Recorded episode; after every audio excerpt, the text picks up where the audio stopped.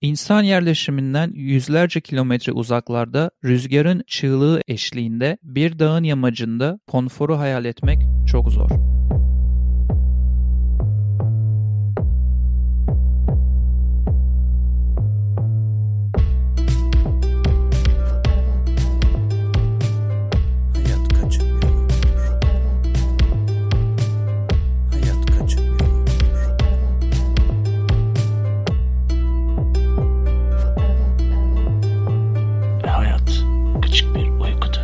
Hayat Kaçık Bir Uykudur podcast'in yepyeni bölümüyle siz podcast dinleyicilerin karşısındayız. Her zaman olduğu gibi Türkiye tarafında ben Cihan. Ta uzaklarda pandeminin yeni merkezinde Sametçim var. Merhaba Samet ne haber? Merhaba Cihan'ım, seni sormalı. Ben iyiyim seni sormalı esas. Pandemi merkezi demişken maskeni takıyor musun? Maskemi hiç çıkarmıyorum neredeyse. Gerçekten pandeminin yeni hotspot dedikleri adeta yuvası olduk burada. Gerçekten Hı Amerika Birleşik Devletleri'nde böyle küçük bir özet geçmek gerekirse ta Türkiye'nin korktuğu ikinci dalga bizim şu anda yüzümüze çarpmış durumda. Bad bug'larıyla ünlü olan Amerika'nın yeni favorisi pandemi. Biz de bu bölümde siz podcast dinleyicileri için pandemi gibi bilinmez bir bölümü seçtik. Samet'le oturduk ve Diatlov geçidi bölümüyle sizlerin karşısındayız. Evet iyi söyledin canım. Gerçekten böyle baktığın zaman 10 parmağı geçmeyecek bilinmezlerden bir tanesi bu da dünya yakın tarihinde. Çünkü bu Diatlov geçidine dair bir sürü dokümanlar, belgeseller, işte tahminler, programlar, bir sürü şey yapıldı. E, Podcastler yapıldı hatta öyle diyeyim. Biz de dedik ki bir derinlemesine bakalım bu işe. Hayat kaçık bir uykuysa bu Diatlov geçidinde bu 9 yürüyüşe çıkan insanların başına gelen de kesinlikle kaçık bir uykunun örneği diye düşündük. Aynen öyle. İstersen bir girizgah yap bölümle ilgili. Nedir bu Diatlov geçidi hikayesinin başlangıcı? Evet bu şöyle başlıyor 1959'da teknik bir üniversitede okuyan 10 kişinin belli bir zorlukta olan bir yürüyüşü tamamlama fikriyle ortaya çıkan bir hikaye bu. Çünkü onlar aslında bu Sibirya vahşi doğasıyla ilgili biraz tecrübeli 10 kişiler. Aralarında iki tane kadın ve diğerleri erkek olmak üzere bir grup bunlar ve daha önce Grade 3 yani 3. seviyeden zorlu yürüyüşleri tamamlayıp sertifika almış bir topluluk bu. Dolayısıyla hikaye şöyle başlıyor. Bu arkadaşlar hep beraber toplanıp bir challenge daha yani bir meydan okuma daha yapıyorlar kendilerini ve biz bu rotada hiç kimsenin olmadığı aslında neredeyse vahşi hayvanların bile avlanmadığı, bulunmadığı bir ortamda çok zorlu şartlar altında fırtına olsun, kar olsun öyle bir durumda bir yürüyüş serüvenine çıkmak istiyorlar ve hikayemiz de burada başlamış oluyor. İşte önce trene, sonra kamyona, sonra işte biraz yürüyerek bir kasabaya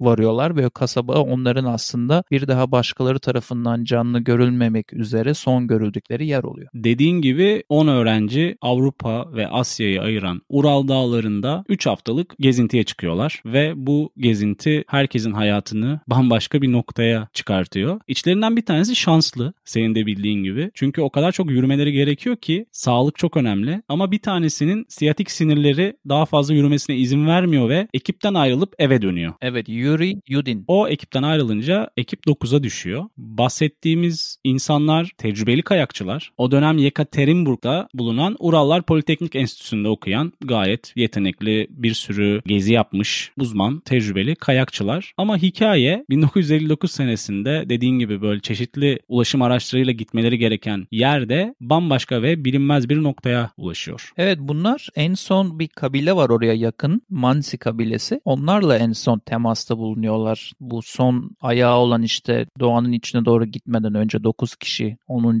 arkadaş Yudin eve döndüğünde. Bu aslında Mansi kabilesi de bilmiyorum senin notlarında var mı ama bu arkadaşların gitmeye çalıştığı yere kendi yerel dillerinde Dead Mountain adını takmışlar. Yani Ölü Dağ adını takmışlar. Evet. Yani bu ismi vermelerinin sebebi de hani işte öcüler veya hayaletler falan değil de vahşi yaşamın orada hiç olmamasından dolayı. Çünkü kendileri avlanan bir topluluk ve o alanlarda hiç hayvan görmedikleri için veya çok fazla yaşam belirtisi görmedikleri için adını Ölü Dağ Nova diye koymuşlar. Bu arkadaşların yürüyüşe çıktığı rotayı. Dediğin gibi o bölge tamamen izole bir bölge ve orada yaşayan mansiler de bayağı bir süredir o bölgede yaşayan nasıl yaşadıkları da meçhul yani tamamen bembeyaz bir coğrafyadan bahsediyoruz. Uralların kuzeyinden bahsediyoruz bu arada. Böyle coğrafya konumu vermek gerekirse. O tarafta da şey varmış Samet. Bir tane kamp varmış çalışma kampı. O dönem Rusya'da mahkum edilen insanların bulunduğu 30 bin kişinin olduğu söylenen bir kamp varmış. Hmm. İsmi de Ivdel Lag'mış. O da dipnot olarak belki bir sonraki aşamada işimize yarar. Onu söylediğin iyi oldu. Ondan çok haberim yoktu. Bu arkadaşlar bu arada hem kamera hem de günlük almışlar yanlarına. Hem böyle düzenli olarak not tutmuşlar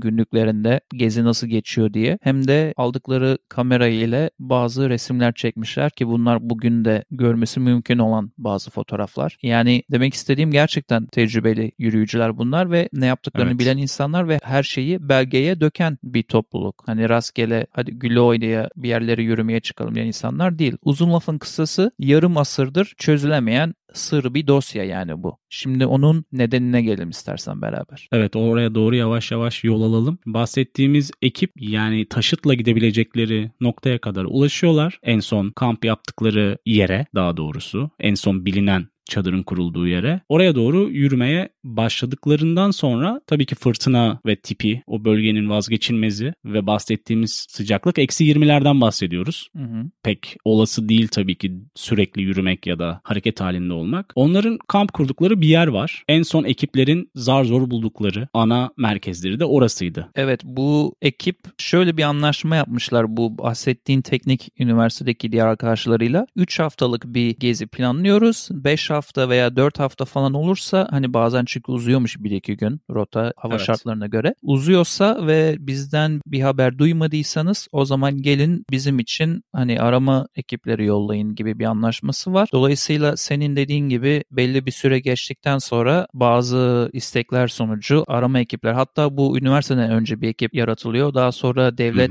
ve yerel yönetim de katılıyor bu aramalara. Dediğin gibi sonunda bu çadır bulunuyor uzun uğraşlar sonunda. Bütün bu konuyu anlatırken bir sürü ayrıntı vereceğiz tam bu kısımdan sonra neler bulunuyor diye ama en önemlisi benim için ve bu fiziki olarak bir kanıt olduğu için ilk gözlerine çarpan şey çadırın içeriden bir delik şeklinde bir bıçakla kesilerek açıldığı tespit ediliyor. Bir sürü teori var burada neler olduğuna dair ama bence bu gerçekten önemli bir bulgu. İçeriden dışarıya normal şartlarda değil de yan tarafından bir delik açarak içeriden keserek çıkmaları. Yani çok acil bir durum olduğunu zaten böyle bağıra bağıra söyleyen bir şey. Çünkü ana bir girişi var çadırın. Herkesin tahmin ettiği gibi bir girişi var ve aynı zamanda çıkışı orası. Hı hı. Fakat onların Aynen. tabii ki o dönem kullandığı çadır da 9 kişinin kaldığı büyük bir çadırdan bahsediyoruz. İçinde sobası olan sıradan bir çadır da değil. Profesyonel dağcıların kurduğu bir çadır. Onu ters taraftan yırtıp bir şekilde dışarı çıkıp çok acil olduğu şuradan belli. Bulundukları zaman üzerlerinde pijama vardı bazılarının. Hatta bazılarının da hiç kıyafet yoktu. Sadece sınırlı sayıda hani iç çamaşırlar vardı, işte çorap vardı falan, botsuz, pantolonsuz bulunan da vardı yani. Senin söylediğin gibi öğrenciler yolculuklarında günlük tuttuklarından dolayı hani o çadırı 1 Şubat günü kurduklarını herkes biliyor. Fakat şöyle bir noktaya da değiniyor insanlar. Çadırlarını kurdukları nokta aşırı rüzgar alan ve sorunlu bir yer şeklinde tespitler var. Bunu şu şekilde destekliyorlar. Çünkü normalde hani öyle bir yeri tercih etmezsin kurmak için çadırını. Söylenen şey muhtemelen belli bir noktaya kadar tırmandıkları ve yorgun oldukları için tekrar aşağı inip daha makul bir yere çadırlarını kurmak istemedikleri düşünülüyor. O da hem riskli hem de sonucun farklı bir yere gelmesine sebep olmuş ana faktörlerden olabilir. Evet olabilir bir sürü soru işareti var. Ben bilmiyorum sen okudun mu ama benim gözüme çarpan da şeydi içeriden bıçakla çadır kesilip açılırken dışarıda haftalar sonra buldukları ayak izlerinde ayak izlerinin tarzına, derinliğine ve şekline göre aslında koşarak oluşturulmadıkları ama daha ziyade yürüyerek oluşturulan ayak izleri olduğunu tespit etmişler diye okudum ben. Ama bana biraz garip geliyor içeriden bir panik halinde bir çadırı kesip ki hayatta kalman için eksi 30'larda 20'lerde olan bir Evet. durumda hayatta kalabilmen için elindeki en önemli şey olan çadırı içeriden kesip daha sonrasında yürüyerek çadırdan uzaklaşmak ve üç ayrı gruba ayrılmak biraz çılgınca geliyor. Bu bir sürü Kesinlikle. soru işaretlerinden bir tanesi. Zaten bu bölümde sanırım Cihan birçok soru işaretini bir araya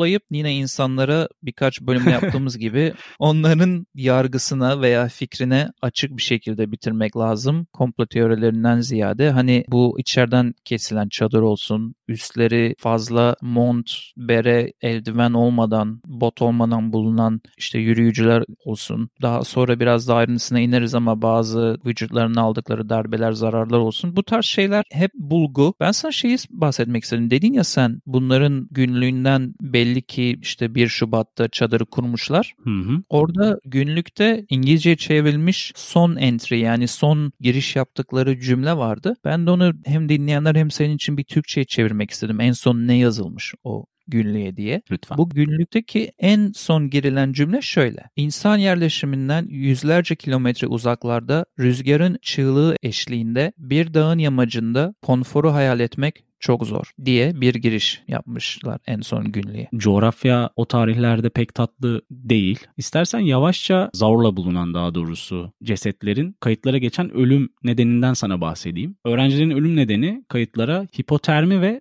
donma olarak girilmiş. Fakat senin de biraz sonra bize bahsedeceğin şekilde farklı çeşitte tespitler de var. Yani soğukla açıklanamayacak olan yaralar ve akılda soru işaretleri bırakan durumlar var. Evet bu bölümde bu kısmını podcast'in anlatırken bu biraz daha içinde işte ölüm, vahşet veya daha grafik içeriklerden hassas olan insanlar için bu kısmı biraz ilerletmeleri veya podcast'i burada durdurmalarını ben şahsen tavsiye ediyorum. Eminim sen de katılıyorsundur ona. Hiç kimsenin Kesinlikle. rahatsız olmaması için. Bunu söylediğin iyi oldu Cihan. Çünkü yine bulgulardan gidiyoruz dedik ya. Bu kişilerden birçoğunun donarak öldüğü bu tıbbi raporda yazılıyor. Ama açıkçası bunlardan iki tanesinin aldığı hasarların insan eliyle veya donarak yapılmasının mümkün olmadığı kanaatine varmış o zamanki tıbbi uzman. Ve aldıkları darbeleri şuna benzetmiş. Şimdi bir tanesinin kafatası çatlamış. iki tanesinin göğüs kafesleri kırıkmış. Üç kişinin darbelerini şuna benzetmiş tıbbi uzman. Ya araba kazası şiddetli bir araba kazasında elde edebileceğiniz bir hasar bu veya çok yükseklerden ani bir şekilde yüzeye vücudunuz çarptığında elde edebileceğiniz Hı hı. hasarlardan diye bahsetmiş. Bir de böyle YouTube'da falan bu belgeselin içine kaybolursan yine işte iki kişinin gözlerinin kayıp olduğu, bir kişinin dilinin bulunamadığından bahsederken hep böyle mistik bir hava katılıyor. Ama yine bu tıbbi raporu sağlayan kişi son bahsettiğim kısım için decomposition yani bu insanlar yüzü aşağı vücutları bulunduğu için eriyen buzla beraber ve su akımı ile beraber aslında bunların doğal olarak vücuttan ayrıldığı ve koptuğunu düşünüyormuş. Yani kanıtlayamaz tabii ki ama onun uzman Yani. görüşü bu. Bu da önemli tabii bizim için. Dolayısıyla daha mistik bana gelen hani korku filmi tadında bu gözlerden dillerden bahsetsek de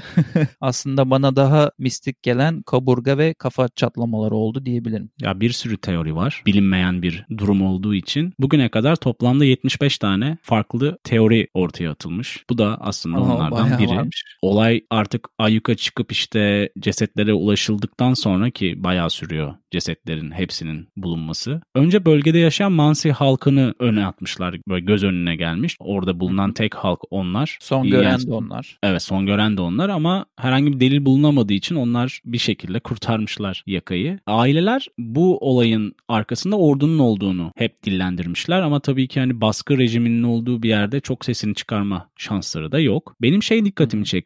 Artık işte en son devrim olduktan sonra her şey Rusya'da biraz daha farklılaştı. O dönem olan belgeler ortaya çıkınca zaten tekrar Dyatlov geçidi olayı canlandı. Savcılık dosyayı tekrar açarken sadece çığ, sert kar kütlesinin düşmesi veya fırtınayı ele alarak bir değerlendirme yapacağını açıkladı. Bu enteresan çünkü hani olayı tamamen aslında öylesine açıyoruz şeklinde bir deklarasyon diye de söyleyebiliriz. Çünkü sadece doğal bir olay üzerinden değerlendirileceğini tekrardan söylüyorlar. Yani örtbas et. Bir nevi diyebiliriz. Hı. Benim en çok dikkatimi çeken şey o dönem soruşturma yürüten savcının 1990 senesinde yaptığı açıklama. Beni meraklandırıyorsun. Benim elimde olmayan notlar bunlar. ne demiş? Savcı şunu söylüyor. Otopsi sırasında KGB görevlilerinin kapıda nöbet tuttuğunu söylüyor ve bütün cesetlerin alkolle yıkanmasını emrediyorlar. Neden önemli alkolle yıkanması cesetlerin? O dönem ilkel olarak radyasyon temizliği anlamına geliyor alkolle cesetlerin temizlenmesi. Hı hı. Ve diğer bir nokta कदासन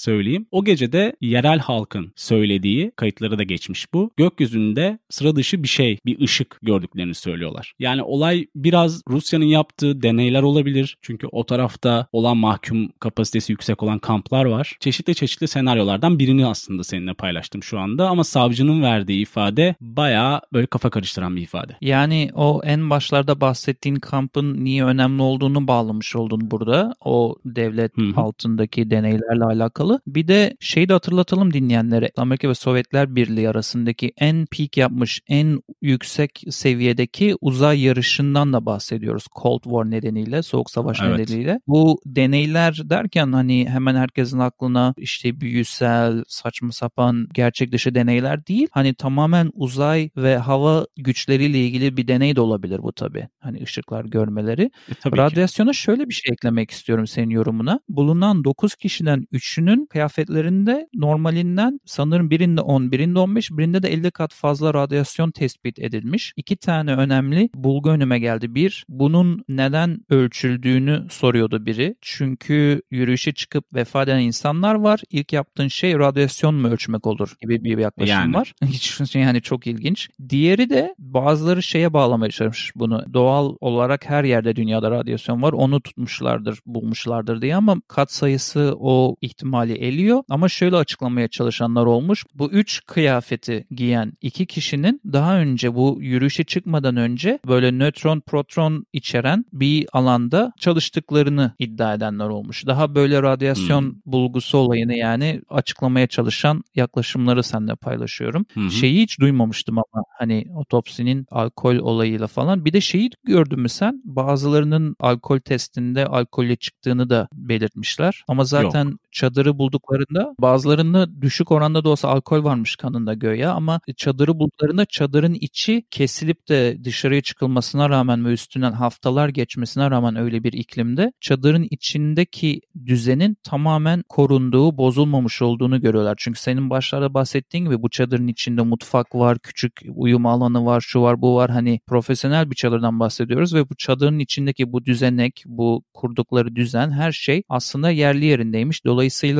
panik yaparken, çıkarken falan veya işte alkolü fazla kaçırıp içeride kontrolü kaybetme gibi bir durum göstermiyormuş çadırın içi. Sonuç olarak o gece bir şeyler yaşandı. Deneysel olabilir, çığ düşmesi olma ihtimali düşük ama çok ciddi yaralanmalar var. Biraz önce de bahsettiğim gibi 75 tane ayrı komplo teorisi ile birlikte bilinmezlik içerisinde resmi makamlarca doğal bir olay şeklinde sonuçlandırılmış ve sonuçlandırılacak gibi duruyor. Evet, kapatmadan ben sana şunu da söylemek istiyorum. Hem dinleyene hem sana bu aldıkları kamerayla çekilen son resim de hala internette bulması mümkün olan bir resim. Onu hkbupodcast.com'un bölüm notlarına ekleriz. Bu Hı hı. senin bahsettiğin gökyüzünde ışıklar gören, aynı zamanda yürüyüş yapan iki ayrı grubun ve yerel halkın gördüğünü iddia ettiği ışıklarla ilgili söylentileri arttırma sebebi olan bulgu da aslında bu son çekilen resim aynı zamanda. Çünkü o resimin de ortasında bulanık bir resim de olsa ortasında yuvarlak ışık şeklinde bir cisim beliriyor. Dolayısıyla yine dediğim gibi biz bulguları sunalım. Ne olduğunu çok anlayamasak da resimden sitemize koyarız. Orada sevgili dinleyen dinliyorsam bir bakıp resmin ne olduğuna dair fikrini belirtebilirsin bize ve dinlediğin zaman diğer insanlara. Beraber Allah babaya devam ederiz. Aynen. Böyle bol bol içinde soru işareti bırakan, hayatın bir anda ne kadar kaçık sonsuz bir uykuya dönüşebileceğini bize gösteren çok gizemli bir bölüm yapmış olduk. Bu bölümün içindeki 9 kişiden birinin adı Igor Dyatlov ve aynı zamanda 23 yaşın olmasına rağmen gruba yol gösteren, grubun lideri konumunda olan Igor Dyatlov adına daha sonra bu vadinin adı Dyatlov Pass, Dyatlov geçidi olarak değiştiriliyor onun anısına ve biz de Dyatlov geçidine dair küçük ama detaylı bir özet sunmuş olduk. Ne öneriyoruz kısmıyla bir kez daha siz podcast dinleyicilerinin karşısındayız. Genelde her zaman daima olduğu gibi Söz Samet'te. Şimdi böyle korku filmi tadında geçen bir bölüm olduğu için ben korku filmi severlere veya daha çok gerilim seven insanlar için iki adet film önermek istedim. Senle belki pişti de olabiliriz elinde film varsa. Bu filmlerden bir tanesi Diatlov geçidinden esinlenip hemen böyle bir bunun Hollywood versiyonunu çekelim de bu filmden de biraz gişe hasılatı alalım da diyen bir yönetmenin fikriyle ortaya çıkan Devil's Pass filmi. Amerika'da anlattığımız 9 kişinin hikayesinden etkilenen işte Amerikalı üniversite öğrencileri kalkıyorlar diyorlar ki biz de bir yürüyelim şu rotaya ne varmış ne yokmuş diyorlar. Öyle bir anlatıyorsun ki yani. Ya bunu söylüyorum ama izlemeseniz de olur gibi oldu. Yani korku korku sevenler için eğlenceli, korkuya çok ilgisi olmayanlar için biraz izlemesen de olur şeklinde bir öneri. Ben eğlendim, izledim bölüm hazırlanırken. Yani korkmaktan ziyade eğlendim. Bazı korku Hmm. filmleri var ya öyle. İzlerken Evet. eğleniyorsun korkmak yerine. Öyle bir durum söz konusu. Ama diğer önereceğim korku filmi zamanında 2000'li yıllarda izlediğimde gerçekten zamanına göre ilk olan ve beni geren bir filmdi. Orada da şöyle güzel bir isim seçmişler filme. Filmin adı The Hills Have Eyes. Yani tepenin gözleri var. O film de aklıma geldi bölüm hazırlığı yaparken onu öneriyorum. Bir de tabii ki de Cihan'ım HKBU dinlencesi listemize şarkı eklemeden olmaz. Muhakkak. Kendi listemizi her hafta biraz daha büyütüyoruz biliyorsun. Ve grup adını nasıl söyleyeceğimden emin olamadığım bir öneride bulunmak istiyorum. Bu grubun adı sanırım ya Oy va Voy veya böyle bir Fransızca bir yaklaşımda bulunursam Au revoir gibi bir şey olabilir. Gayet. Atıyorum gayet şu an. güzel. Hı hı. Ee, şarkının adı da Every Time. HKBO'nun Spotify listesine bunu eklerken senden ricam YouTube alanındaki aynı playlistimize bu şarkının İstanbul'da canlı yapılmış akustik versiyonunu eklemek olacak. Onu da çok severek dinledim. Uzun bir süre aldıktan sonra sözü teşekkür edip sana bırakıyorum. Teşekkür ediyorum Samet'ciğim bu güzel önerilerin için. Ben de iki şarkıyla HKBU Podcast dinlencesi playlistimize katkıda bulunmak istiyorum. Bir tanesi Elder Island'ın Bamboo şarkısı. Diğeri ise Patrick Watson'ın Je te lassar de moi şarkısı. Ben de bayağı zorlandım söylerken ki büyük ihtimalle yanlış söyledim. Büyük ihtimalle. Diğeri ise bir YouTube hesabı. O YouTube hesabından dinleyiciler belki biraz daha görsellere ulaşmak isterler diye oradaki Diatlov geçidi dosyası videosunu önereceğim. Kanalın adı Kaan Ünsal Alphan. Orada isterse podcast dinleyicileri hem hikayenin biraz daha belki farklı yönlerini görebilirler hem de görselleri görebilirler ki bu senin bölüm içerisinde bahsettiğin oradaki insanların çekmiş olduğu görseller tabii ki. Bu herhalde Türkçe anladığım kadarıyla çünkü bir Evet, sürü evet. İngilizce de bölüm var ama o güzel olmuş bak çünkü ben bayağı bir İngilizce izledim birkaç tane Diablo belgeseli. Türkçe olanın elimizde olması güzel oldu. Bunları hekebuyupodcast.com bölüm notlarına ekleyip linklerini sağlayabiliriz diye düşünüyorum. kesinlikle ekleyeceğiz. Dinleyiciler oradan bulabilecekler detayları. Bir bölümün daha böylece sonuna geliyoruz. Diatlov Geçidi bölümüyle podcast dinleyicilerine bizimle oldukları için teşekkür ediyoruz ve bizi nerelerden bulabiliyorlar Sametçim? Valla hemen hemen podcast mecralarının hepsinde bulabilirler. Spotify'dan Apple Podcast'te, kendi sitemiz hkbuyupodcast.com'dan, efendim ne söyleyeyim Stitcher'a kadar çok geniş bir alanda Google Podcast olsun, aklıma gelmeyen bir sürü yayın platformunda bulabilirler. Ücretsiz de dinleyebilirler, üyelik gerektirmeyen yerlerde. Ben şunu da söylemek istiyorum kapatırken Cihan'ım. Çünkü bazen öğüt vermeyi unutuyoruz. Bir klasik haline geldi bu podcast'te biliyorsun. Siz, siz olun, karlı dağlı, fırtınalı ortamlarda yürüyüşlere gece vakti çıkmayın. Teşekkürler. Bir sonraki bölümde görüşmek üzere. Hoşçakalın. Hoşçakalın.